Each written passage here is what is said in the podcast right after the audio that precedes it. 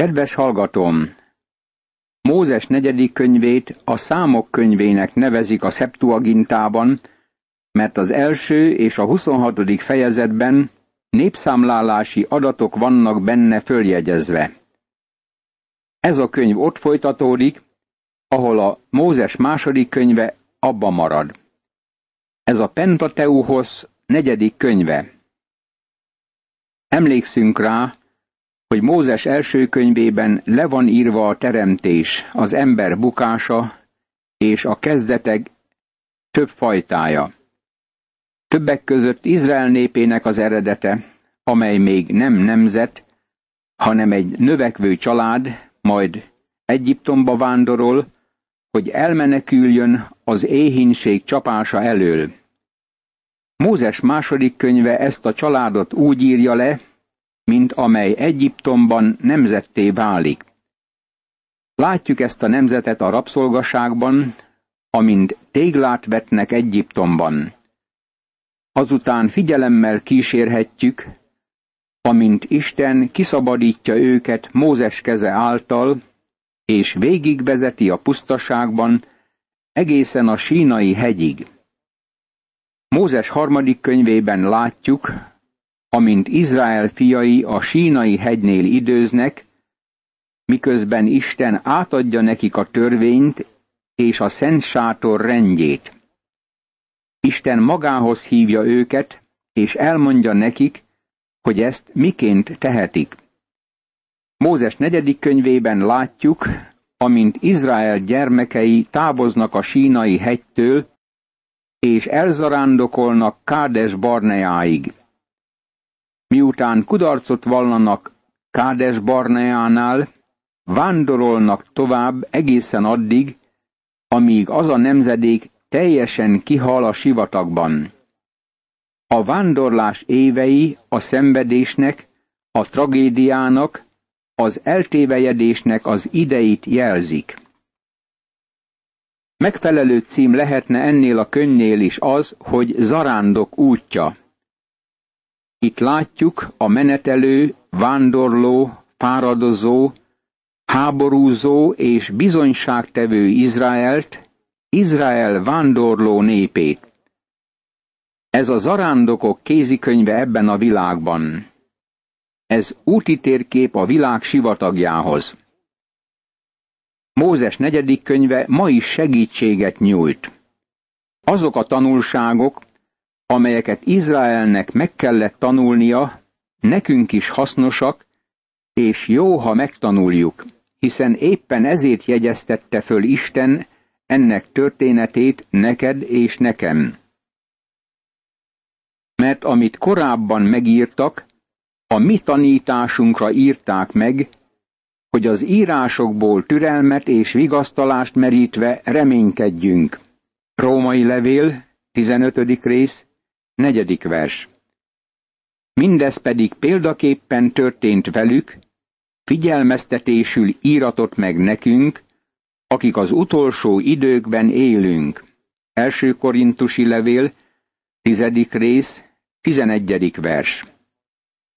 Hitben haltak meg ezek mind, anélkül, hogy beteljesültek volna rajtuk az ígéretek. Csak távolról látták és üdvözölték azokat, és vallást tettek arról, hogy idegenek és jövevények a földön. Zsidókhoz írt levél, 11. rész, 13. vers. Szeretteim, kérlek titeket, mint jövevényeket és idegeneket, Tartózkodjatok a testi vágyaktól, amelyek a lélek ellen harcolnak. Péter első levele, második rész, tizenegyedik vers. Én nekik adtam igédet, és a világ gyűlölte őket, mert nem a világból valók, mint ahogy én sem vagyok a világból való. Nem azt kérem, hogy vedd ki őket a világból, hanem hogy őrizd meg őket a gonosztól. János evangéliuma, 17. rész, 14. és 15. vers. A Biblia első öt könyvét Pentateuchosznak nevezzük, mivel a Pentateuchosz azt jelenti, hogy öt könyv, amelyeket Mózes írt. Ezeket nevezzük a törvénynek a Szentírásban. Jól lehet Mózes szerződését megkérdőjelezik a konzervatív tudósok, de az archeológiai adatok megerősítik ezt. A Biblia igazságában hívők egyértelműen elfogadják Mózes szerzőségét. Érdekes megjegyeznünk, hogy a távolság 300 vagy 350 kilométer volt a Sínai hegy és Kádes Barnea között, amit abban a korban 11 nap alatt meg lehetett volna tenni. Mózes 5. könyve, első rész, második vers.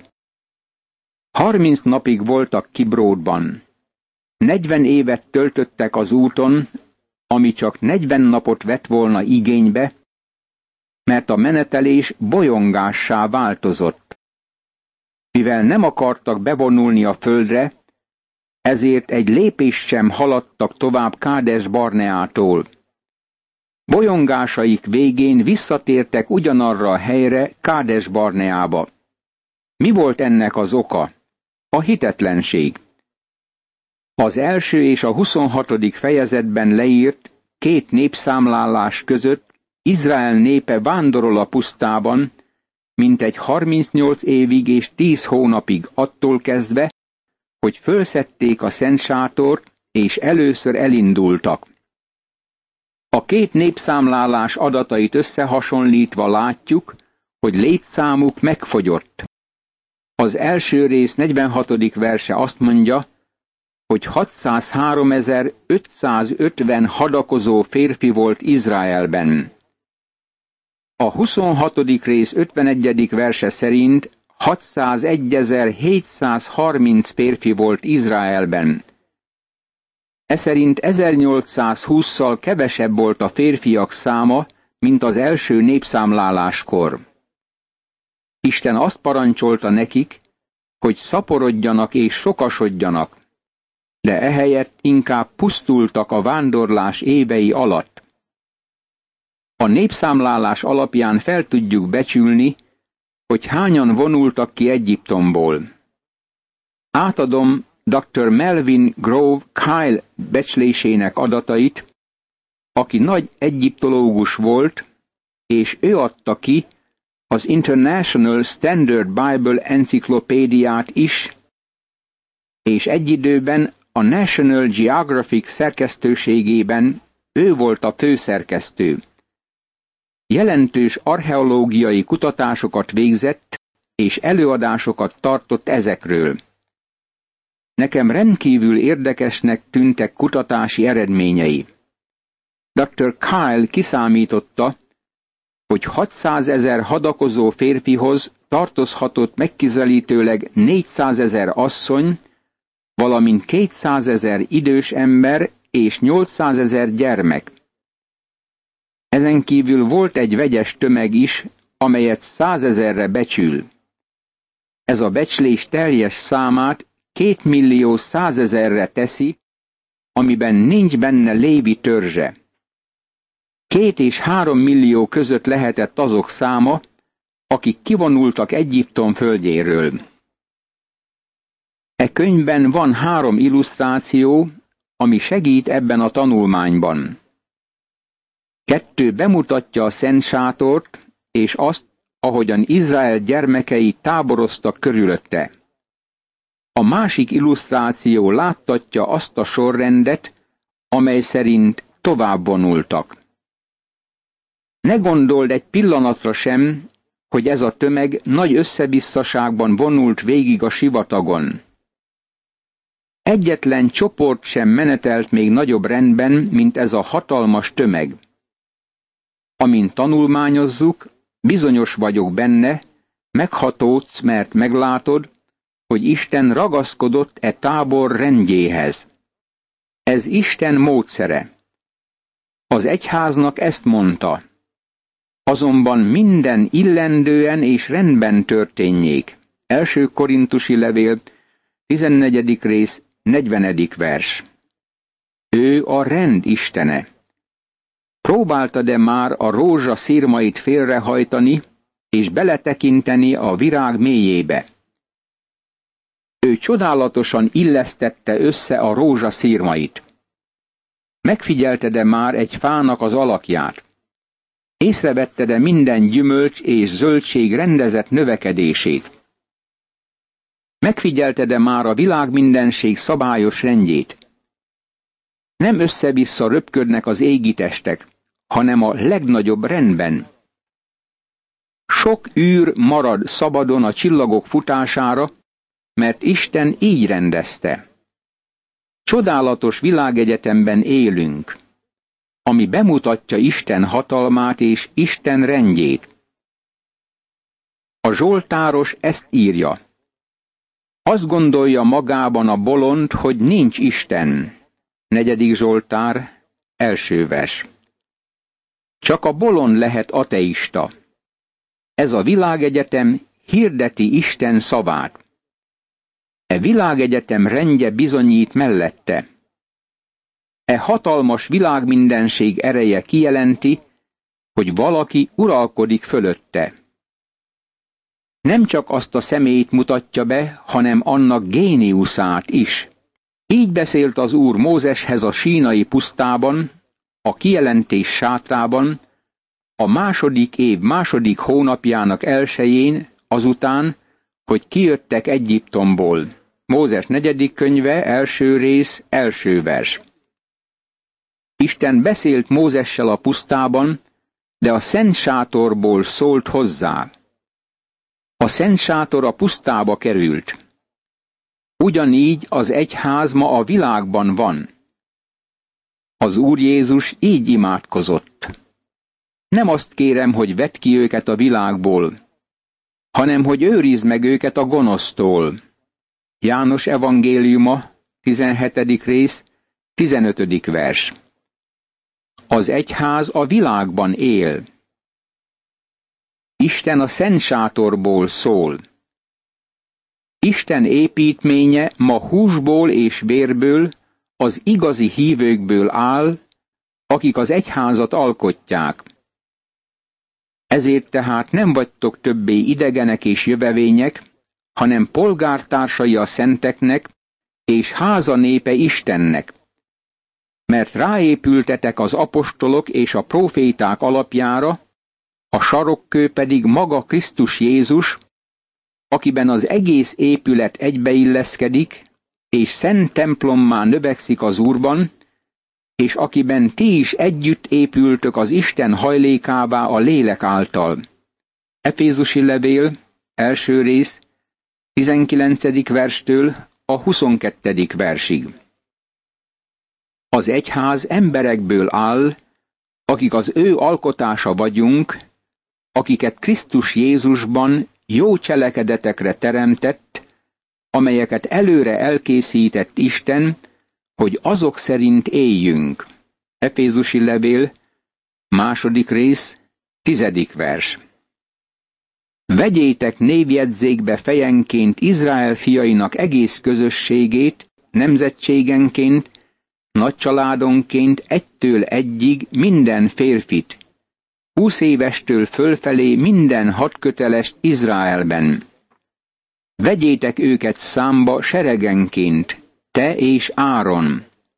Mózes negyedik könyve, első rész, második és harmadik vers. Izrael gyermekeit meg kellett számlálni, mégpedig a hadsereg fölépítése érdekében. A hadsereg háborúra készül. Mint rabszolgákért Egyiptom földjén Isten harcolt értük, nem kellett hadakozniuk. Most, hogy már kikerültek Egyiptomból a pusztába, harcolniuk kell ellenségeikkel. Ellenségeik várakoznak rájuk. Hadd mondjam, hogy a hívőknek is vannak ellenségeik ebben a világban. Ezek az ellenségek nagyon valóságosak. Megint utalok az Efézusi levélre, ahol olvasunk a hívők hadviseléséről ebben a világban.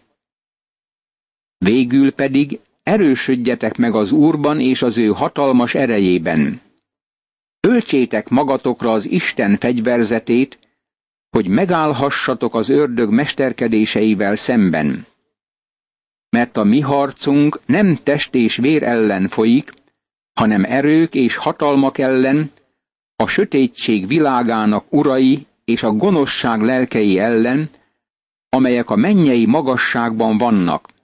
Efézusi levél, hatodik rész, tizedik, tizenegyedik és tizenkettedik vers. Isten megmentett minket végtelen, csodálatos kegyelme által. De gonosz és kegyetlen világban élünk. Mint Izrael gyermekei a pusztában, mi is kint vagyunk a világ sivatagában, ami tele van bűnnel. Jól lehet Isten megmentett minket csodálatos kegyelme által, harcolnunk kell ellenségeinkkel. Pál írta egy fiatal prédikátornak. Vállald velem együtt a szenvedést, mint Krisztus Jézus jó katonája. Második Timóteusi levél, második rész, harmadik vers. Azután így bátorítja őt.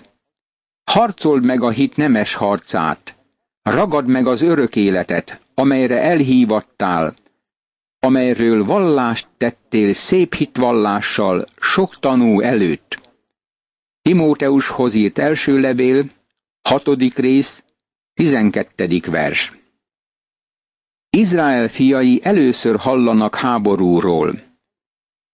Ebben a könyvben szó van háborúkról, kürtökről, csatákról és óriásokról. Mi is ilyen világban élünk. Korunkban egyesek azt gondolják, hogy csak ezt kell mondogatnunk, béke, béke, és eljön a béke. Azt mondják, szeressük egymást és ne hadakozzunk. Mégis feszültségeket és bajt okoznak, miközben békéről beszélnek. Semmit nem tudnak az igazi békéről. Úgy látszik, nem értik, hogy egy nagy, gonosz világban élünk, és alvilági befolyás alatt élő emberek között lakunk. Ezért harcok és háborúk dúlnak körülöttünk, akár akarjuk, akár nem. Ez az egyik szörnyű tény ebben a világban. Legyen segítségetekre törzsenként egy-egy férfi, mindegyik egy nagy család feje legyen. Mózes negyedik könyve, első rész, negyedik vers. Így indul a könyv, ezzel a népszámlálással, ami nem tűnik valami izgalmasnak. Ez nem olyan, mint egy televíziós misztérium történet. Az ember azt gondolná, hogy itt van 54 igevers a szükségtelen részletekről, amelyek eléggé unalmasak, de gondoljunk arra, hogy ezek a részletek fontosak voltak Istennek. Ha megtaláljuk az itt rejlő nagy igazságokat, akkor nekünk is izgalmassá válik ez a leírás. Először is azt látjuk, hogy Isten törődik az egyénekkel.